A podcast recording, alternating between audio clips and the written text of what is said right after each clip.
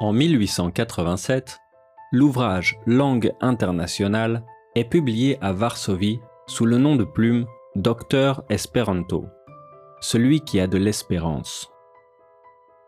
L'auteur, de son vrai nom Louis Lazare Zamenhof, est un jeune médecin polonais d'origine juive qui a grandi dans la ville multiculturelle de Bialystok dans l'ancien empire russe.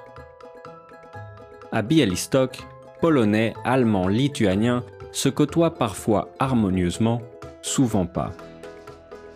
Zamenhof a la conviction que la solution pour un monde plus juste et plus pacifique se trouve dans l'usage d'une langue unique. La langue imaginée par le docteur Esperanto est phonétique et rationnelle. Elle est constituée de 16 règles invariables et faciles à retenir. Les noms se terminent par O, les adjectifs par A et les adverbes par E. Les temps de la conjugaison, passé, présent et futur, se terminent respectivement par is, as et os.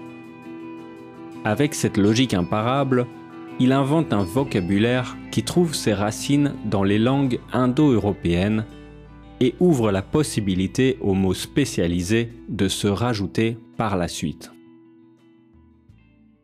Ce n'est pas la première fois que quelqu'un essaye de créer une langue internationale. Mais contrairement à toute attente, celle-ci connaît un succès soudain.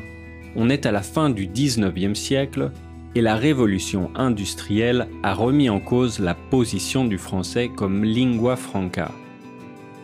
L'anglais, à la pointe dans le commerce et l'économie, et l'allemand dans les sciences et les technologies, sont deux solides candidats pour le remplacer. La simplicité de l'espéranto séduit des personnalités comme Gandhi, Jules Verne ou Tolstoï qui prétendent l'avoir apprise en seulement deux heures.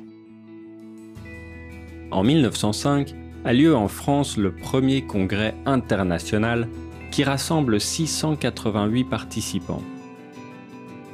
Par la suite, de plus en plus de gens l'étudient malgré deux guerres mondiales qui ralentissent son évolution. On retrouve la langue dans des films comme Le Dictateur de Charlie Chaplin ou Bienvenue à Gattaca d'Andrew Nicole. On estime aujourd'hui que 10 millions de personnes connaissent plus ou moins l'espéranto 1 million de personnes le comprennent, 100 000 le parlent couramment, 10 000 ont un niveau proche d'une langue maternelle, et c'est la langue principale d'un millier de personnes dans le monde. La croissance et la longévité de l'espéranto ont largement dépassé les attentes de Zamenhof.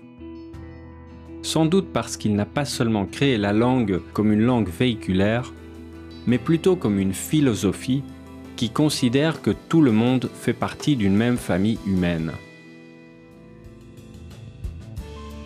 Les mots de Zamenhof, écrits sur une image au congrès de 1905, disaient Sous le signe sacré de l'espérance se rassemblent les combattants de la paix.